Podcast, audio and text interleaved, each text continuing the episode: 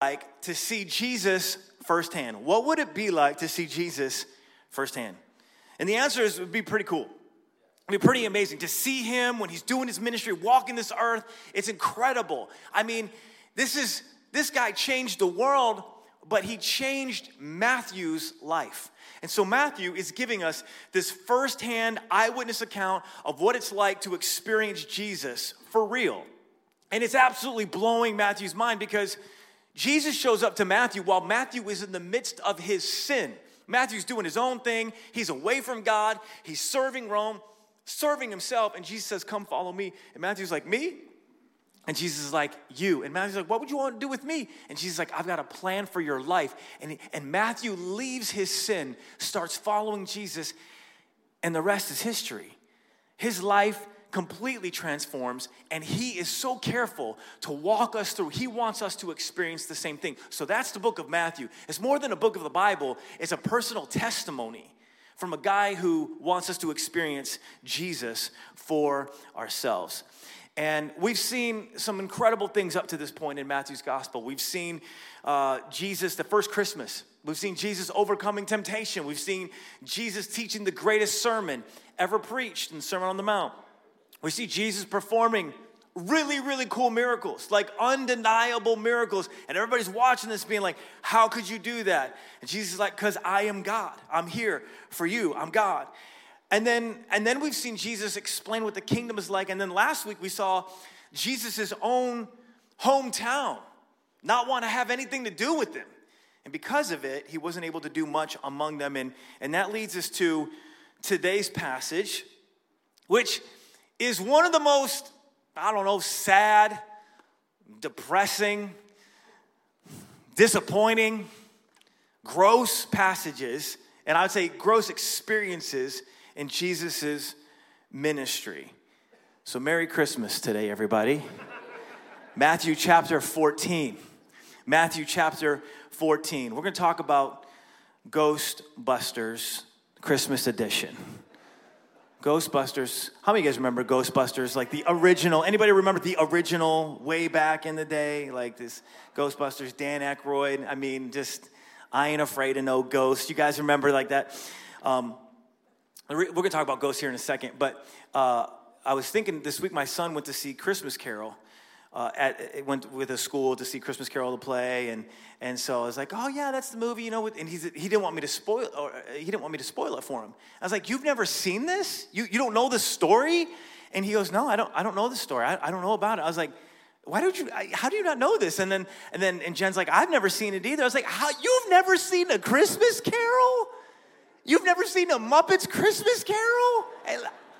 I mean, this is crazy. And so if you are one of the 2% of people who've never seen this, um, it's, it's, this is a story visited by three ghosts.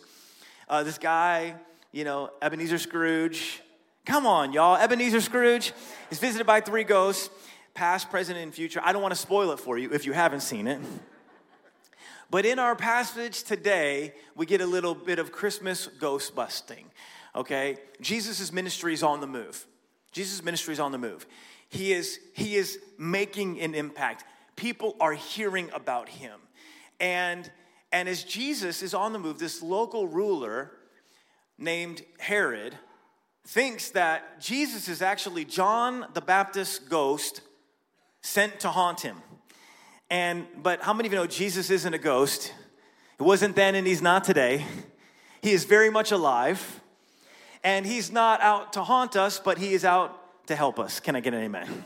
That's exactly what Jesus is all about. And this passage is all about helping us understand that Jesus isn't to, to hurt us, but he's actually to help us. And, and it's fitting that we're hitting this around Christmas, even though it's not the most like warm, fuzzy passage, because against this, this dark backdrop, we will see the light that has come. Ghostbusters Christmas edition, Matthew chapter 14. If you're ready to jump in, say I am. All right, let's do it. We're going to take verse by verse. I'm just going to go verse by verse through this because, man, this is this is packed full of drama. Like this is drama. This is this is tragedy. This is a little bit of stuff that makes you like turn away. Like this is just Matthew chapter 14, verse by verse. Here we go.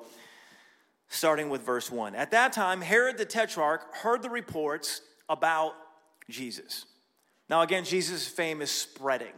People are hearing about this. In Mark's account of this story, so right, right, same timeline, Mark kind of gives us a little bit of extra commentary on this. Verse 12 says they, they went out. So he sends his disciples out and they preached that people should repent and they drove out many demons and anointed many sick people with oil and healed them. So Jesus is making an impact. He sends his disciples out to make an impact.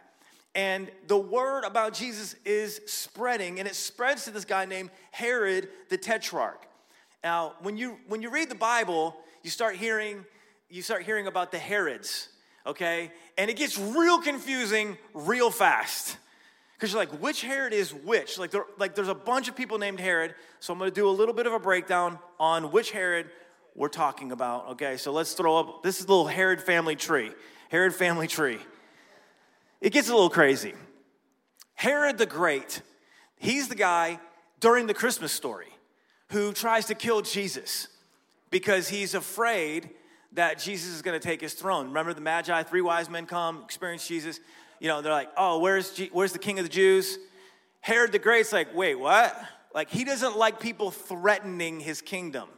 In fact, so much so that Herod the Great kills his wife, kills his mother in law, and kills his firstborn son, all because he viewed them as a threat. So, how many know Herod the Great? Wasn't so great. That joke's courtesy of Clint, who mentioned that in the back uh, right before service. Clint, I give you full credit for that joke. At least in first service. Second service, you're not even going to be here, so I'm taking full credit. he has, he has a few sons. He has a few sons. One of the sons is Herod Antipas, third from the left.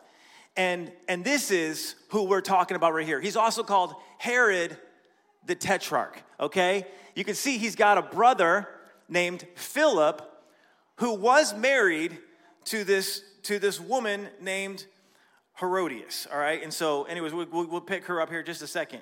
But when Herod the Great dies, he instead of just giving all of the kingdom to his four sons he divides it up. And so i'm going to show you a little map here okay? I'm going to show you a map. This is this is the map of of the kingdom. And uh, you can kind of see that a little bit there. Um, it has a little bit of an aladdin vibe uh, the, the map does.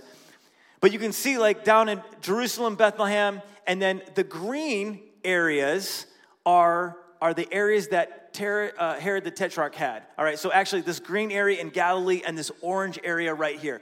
These are the kingdoms that Herod the Tetrarch had. And you can see Nazareth is included in that, Capernaum is included in that. So this is where Jesus is ministering.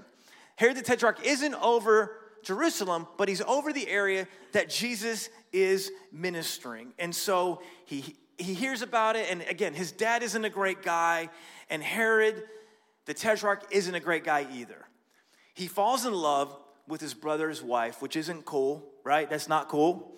So he divorces his wife, marries his brother's wife, and what makes it extra not cool is his brother's wife is also his niece. so he's Herod the Tetrarch isn't known for doing much. Like Herod the Great, he was a terrible person, but he built a lot of stuff. Herod the Tetrarch is just a terrible person. He's just a terrible person. Um, he, he's known for throwing wild parties, uh, trying to get more power, being pretty conniving. Jesus will call him a fox. And so, in fact, he's the guy who meets Jesus when Jesus is under trial, getting ready to go to the crucifixion. He's the one who mocks Jesus, dresses him up in a robe, beats him up, says, Oh, now hail, King of the Jews. This guy is not a very good guy. And the big takeaway on all of that is he's not interested in God. Herod the Tetrarch is not interested in God. He doesn't want to have anything to do with God. In fact, his whole life is basically anti God. He's living in contrary to God. So, when Jesus is on the move, when God starts doing stuff in his area, instead of being excited about it, he's threatened by it. He's afraid of it. And he thinks that it's John the Baptist's ghost come back to haunt him. Look, verse 2. And he said to his attendants, This is John the Baptist. He's risen from the dead. That's why miraculous powers are at work within him. Now, pause for a second. If you've been following along with us in Matthew, we're like, wait, what? John's dead? We, didn't even know that. John was just a few chapters ago, he's in prison, but we didn't know why, and we didn't know we didn't know that he was dead now. And so, what we learn in this passage is why John the Baptist is in prison, okay? Why is he in prison? Well, Matthew goes back in time in this next verse, in verse 3, and shows us why John the Baptist was in prison. Verse 3. Now, Herod had arrested John and bound him and put him in prison because of Herodias, his brother Philip's wife. So, you have Herod and Herodias. There's a lots of Herods here. You can just, it gets a little, it gets a little tricky. For John had been saying to him, It's not lawful for you to have her. So John's preaching. J- John the Baptist is a bold guy. I mean, he calls out the Pharisees, he tells it like a TI is. That's John the Baptist. He doesn't mess around, he doesn't pull any punches, he tells it like it is. He's like, listen, listen, Herod, I don't care who you are, I don't care what kind of title you have. You divorced your wife so that you could have your brother's wife, who is your niece, and it's wrong. It's wrong. And of course, Herod doesn't like it, throws him in prison, and he wants to kill him. Verse 5 Herod wanted to kill him. Wanted to kill him. Wanted to do it, but he didn't do it. Why? Because he was afraid of the people because they considered John a prophet. This is really interesting. This, this, little, this little insight into who Herod was, what he was about. He, he wanted to do something, but he didn't do it because he was afraid. He lives in fear. He's got to keep the people happy to a degree. He's got to keep the emperor happy to a degree. He's got to keep his wife happy to a degree. And he's spending lots of energy trying to keep himself happy. So he's pleasing everybody except one person, the person he needs to be pleasing, and that's God. And because of it, he lives afraid. I want us to see this. It's very linked together. Because he's trying to please everybody, including, including himself, he lives in fear. He lives in anxiety. He goes from one endless pursuit to another. And his birthday party is a key example of this because he throws another wild party and it gets just a little out of hand. Look at verse chapter six, or look at verse 6. On Herod's birthday, the daughter of Herodias danced for the guests and pleased Herod so much. Again, Let's think for a moment. Sometimes you just read the Bible, right, and just goes by. Can we stop for a second and think what's happening? Let me think about this. This is the daughter of his new wife slash ex sister in law slash niece dancing for him, who would make this girl Herod's stepdaughter slash great niece. And she's dancing for Herod and the guests, and the implication, based on Herod's response and his lifestyle, is that she's not doing a ballet. I, there probably wasn't many plies happening. Okay? It's sensual. And it's his stepdaughter. This guy is gross. And watch where his grossness leads him. On verse 6 On Herod's birthday, the daughter of Herodias danced for the guests and pleased Herod so much that he promised with an oath to give her whatever she asked. Mark's gospel tells us that he said, You can ask up to even half the kingdom. This is weird. Isn't that just weird? I mean, it's just weird. And verse 8 says, Prompted by her mother, she said, so her, she goes to her mom, and Mark's gospel teases out a little bit more. If you want more commentary, read Mark's account of this. In Mark's gospel, she goes to her mom, Mom, what should I ask? And then, and then her mom's like, Give me John the Baptist. And so, verse 8, prompted by her mother, she said, Give me here on a platter In fact, Mark tells us right now the head of John the Baptist. What? This is a party? This is, this is, this is a birthday celebration? And it's got lewd dancing, uh, the alcohol's flowing, and, and now they want to kill the prophet? Verse 9 the king was distressed. He's afraid again. He lives in constant fear. But, he, but because of his oaths and his dinner guest, he ordered that her request be granted and had John beheaded in the prison. Now, here's what's interesting. Here's hypocrisy all over the place because how many of you know Herod the Tetrarch isn't necessarily a man of his word? He's not, a, he's not like, oh, I'm a man of my word, so I said it, I'm gonna follow through. No, it's all about people, it's all about image, it's all about what someone else thinks. And because of this, he is going to a place that he never thought he would go. His head was brought in on a platter and given to the girl, who carried it to her mother. And John's disciples came and took his body and buried it. Weird passage, sad passage. Aren't you glad you came to church today? Merry Christmas. I do believe that this is, this is, a, this is a powerful, powerful passage because it teaches us some stuff. It teaches us some stuff, it teaches us some stuff about where do we put our trust? What do we allow to drive us? And I believe that, that we can walk away better because of this. Number three things I think that God is trying to teach us in this passage. Number one, unchecked sin will take you places you never wanted to go. Number two, if you fear God, you have nothing to fear. And number three, respond to God's Spirit as soon as you can. Three things I think that will, that if we'll just open our heart for a second, God will use to strengthen us through this passage. So before we jump in, I want you to turn to three people and say, I ain't afraid of no ghosts. Come on, tell three people, I ain't afraid. I ain't afraid of no ghosts.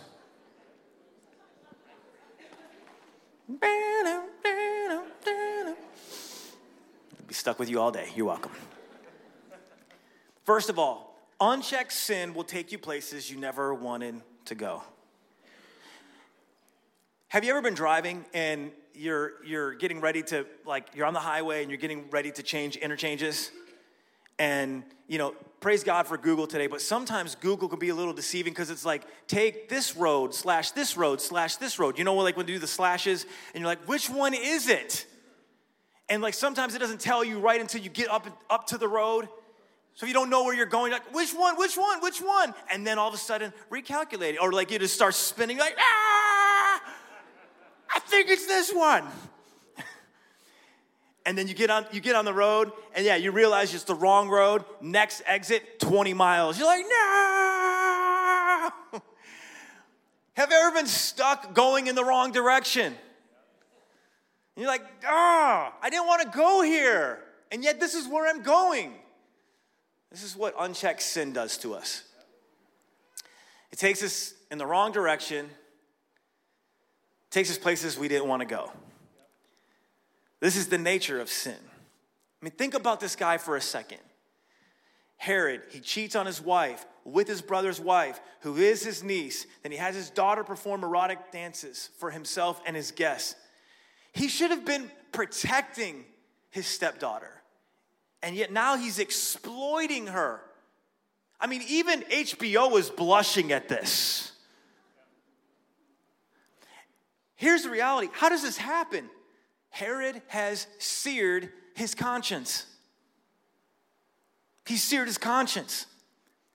All of us have a moral compass. Compass. All of us know what's wrong and what's right, and yet we're born into a sinful nature.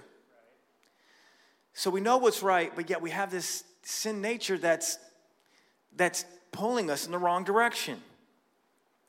And if left unchecked, it's to take us places we didn't want to go. It's to take us directions that we didn't want to go. And that's what happens here with Herod. And this guy keeps going further and further to where he's promising half his kingdom and killing a prophet he didn't want to kill. He's distressed, but it's his legacy, and he can't stop it. Why? All because one sinful moment got carried away. But what I want to draw our attention to is that that sinful moment, how many of you know this, didn't start in that moment. How many know that sinful moment started way over here? When he, when he compromised for the first time and got away with it, didn't get struck by lightning, he was like, I compromised and I'm still here. Okay. Okay. Then the next time, compromise, temptation, whatever it was, I'm still here. Then compromise, maybe, maybe it was the first glance at his brother's wife, the first flirtatious, uh, flirtatious moment with his brother's wife. Then get struck by lightning, still here. Then again, then again, then again, compromise, and he's searing his conscience. And what was not even on his mind before, now is his reality. It's one moment after another. And he finds himself in a place that he never thought he would be. And he's distressed, but he can't do anything about it because it's where his decisions have led him. It's how sin works. It's how sin works. It starts small, and then it grabs a hold of us. James chapter 1, the brother of Jesus says this, but each person is tempted when they are dragged away by their own evil desire and enticed. Then, after desire has conceived, it gives birth to sin. And then, sin, when it is full grown, it gives birth to death. It just continues. It's, it's like, ah, this, it sounds so good. And then enticed. And then grabs a hold of you. And you compromise and you do the thing you know you shouldn't do and it drags you away. But you put yourself there. We put ourselves there. It's one little compromise after another. Imagine if we could go back and rewrite history. Imagine if we could go back and be like, Herod, no, no, no, no. What you need, you need to, you need an accountability partner. You need someone to challenge you. Herod, what you need is you need to get in church so you hear the word of God and you can respond to it. Herod, you need a small group. Imagine if Herod would have had a small group where someone could say, What are you doing, man? How many of you know we all need people in our lives to say, Hey, what are you doing? But when you have all of the authority and all the power, and you can make all decisions, and you've isolated yourself and insulated yourself where no one can challenge you and no one can speak truth to you, how many of you know you are in a very dangerous place? This is where Herod finds himself. He finds himself con- compromising. And then kills John the Baptist. Well, what's the answer? Well, the answer is right here. It's all hidden throughout the passage. It's fear. Who do you fear? Because if you fear God, you have nothing to fear. If you fear God, you have nothing to fear. See, Herod lives in this constant state of fear. He's afraid of losing his position because it's, it's his identity. He's afraid of what the emperor thinks. He's got to keep him happy. He's afraid of what people think. He's got to make the people, he's got to placate the people. He's, he's afraid of what his party guests think. He's afraid of what his wife thinks. He's afraid of John the Baptist. He's afraid of Jesus. He's, he's afraid because how many of you know he's because sin, he is given into sin. Now he has been driven by fear. Fear is the enemy's tactic. Fear is what the enemy wants to bring into your life. Fear of what people might think, fear of people might say, fear of getting caught. And, and that's where the enemy wants us to live. That is a restricted place. That is a limited place. Fear is the enemy's tactic. That's why Halloween, you know, how many you know Halloween isn't like, oh, this is, you know, it's the, the holiday of, of hope and encouragement. No, it's the holiday of fear. How scary. can we make you? I took my kids, we got, went, got some candy, and this dude was running around in a Freddy Krueger mask, scaring people. Like, and he came up right by my car. Dude, I was ready to go nuts on him.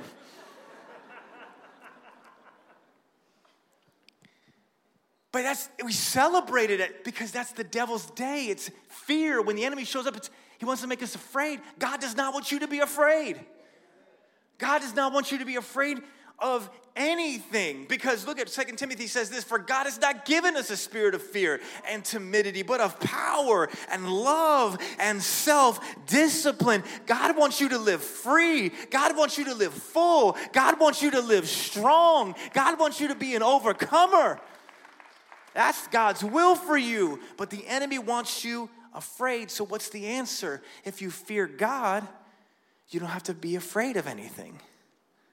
Let me show you this fear of God in Proverbs chapter 9, verse 10. The fear of the Lord is the beginning of wisdom. Do you want wisdom? Fear God. And knowledge of the Holy One is understanding. For through wisdom, your days will be many and years will be added to your life. And if you are wise, your wisdom will reward you. If you are a mocker, you alone will suffer. I can't help but think of Herod. If you're a mocker, he's a mocker. He will mock Jesus. And he's suffering because of it. And yet, if you fear God, you, you have nothing to fear.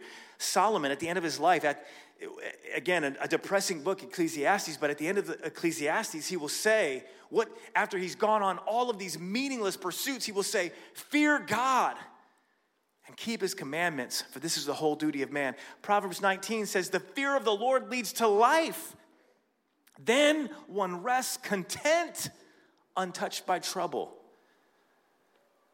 When you fear God, you have nothing to be afraid of. What does this mean? Well, in the first passage of Proverbs, the, the word fear is yirat. It means to respect, reverence, or piety. You know what fear, as, as relates to God, is? It's saying, God, I am so in awe of you. I so revere you. I so recognize that this whole thing is from you and it's about you that you will have all of me. I'm not going to live for me, I'm going to live for you. I'm, not a, I, I, I, I would be afraid of you, but you've made it so that I don't have to be afraid of you. I can be in awe of you. And I am going to live for you. We all have a decision to make. Who are we going to live for? And the way we make that decision is by responding to the Spirit's voice. Because the Holy Spirit wants to speak to all of us. And this is the last thought. Respond to the voice of the Spirit as soon as you can. As soon as you can. Herod did not like what God was saying through John. How many of you know that God was speaking to Herod? He was living in disobedience. And God was like, listen, turn from that. I want, I have a plan for you. That's not right. But Herod didn't want to hear it. How many of you know it's not fun to be told you're wrong? It's not, it's not like, oh, that's so enjoyable. But how many of you know it's the best thing for us if we are wrong? It's, it's the best thing. And, and so, what Herod does is he numbs God's voice by putting John in prison. How many of you know it's easy to numb the voice of God? I, I really believe God is speaking constantly. He's speaking through people. He's speaking through creation. He's speaking through His Word. He's speaking through His Spirit. But we numb His voice with all kinds of stuff. Just make ourselves numb. Just make ourselves numb. I don't want to hear. I want to hear. Just make ourselves numb. Just watch another episode. Make ourselves numb. Just get distracted. Make ourselves numb. Whatever your whatever your, your thing is, you just do that and you make yourself numb So he numbs the voice of the Spirit and then he kills John. And here's what's interesting the next time Herod has an encounter with truth, not much was said. Do you know the next time Herod's gonna have an encounter with truth? Is when truth incarnate will stand before him. Remember, Jesus is going to go to the cross and he's brought before Herod. And, and, and the Bible says in Luke chapter 23, when Herod saw this, he was greatly pleased because for a long time he'd been wanting to see Jesus. From what he had heard about him, he hoped to see uh, him perform a sign or a miracle. It's like, Jesus, do something cool. Can, can you do something, Jesus? I just want you to do something. And he plied him with many questions, but watch this Jesus gave him no answer. Why was Jesus silent? Was because Jesus didn't want Herod to repent? No, he certainly wanted to repent. It's just that Jesus knew that Herod had already made his decision, he'd already made up his mind. He didn't want God. And here's the reality in life and in eternity, God will give us what we want. Do you want him? If you if you if you do want him, you will seek him and you will find him. But if you don't want him, he'll let you have what you want, which is life away from him. The Spirit's voice calls out, but at some point we numb ourselves to it. We numb ourselves to it. See, the worst thing in the world is not to be convicted by God. The worst thing in the world is not to be convicted by God anymore. See, if you're still sensing like a conviction, then you're in a good place. You haven't numbed your heart to God yet. But if you're so justified and so hardened in your position, then man, you better be like, God, change me. Hebrews 12 See to it, brothers and sisters, that none of you has a sinful, unbelieving heart that turns away from the living God, but encourage one another daily, as long as it is called today, so that none of you may be hardened by sin's deceitfulness. And then skip to verse uh, 15 says, As just has been said, today, if you hear his voice, do not harden your hearts as you did in the rebellion. The reality is, you can so harden your heart that the voice of God can't get through. I want, I want to ask us today have we done that? Have we continued just to make decision after decision after decision after decision? We're just pushing his voice away, pushing his voice away. We got away with it. We got away with it, pushing his voice away. No, no struck by lightning, no struck by. We just push his voice away, push his voice away. And God is calling, saying, Turn Turn to me, and you will find life, and you will find freedom from fear and anxiety and, and living for yourself. That's what God wants for us. Here's what's interesting about Herod and Herodias. They actually don't, Herodias doesn't live much longer than this story, maybe six years. They both end up in exile because of a, of, of a different situation. So they live in exile and they don't live very long. Crazy. Think about this. They traded their souls, they traded their legacies, they traded their eternities for a few more years and exile. And they're constantly striving. And they get nothing. You say, Scott, this is, I'm so glad I came today for this encouraging Christmas message. I think about, I thought about a lyric from one of my favorite Christmas songs, Oh Holy Night. Long lay the world in sin and error pining. It's probably not a word you use every day, pining. But that word means the act or state of yearning or longing or of gradually failing in health or vitality. That's the world. Long lay the world, just struggling, just pining and losing strength and losing life every step of the way till He appears and the soul feels its worth. A thrill of hope, and the weary world rejoices, for yonder breaks a new and glorious morn. Christmas is all about us being in our brokenness and our sin, pining, trying to just being like Herod. Because you say, who could do something like Herod? Who could promise half their kingdom away? You know who could? You and me. And we do. One decision, one pining decision after another. But God is reaching out today. He's saying, Turn. He's saying, Turn and let me in, and the weary world will rejoice. Amen.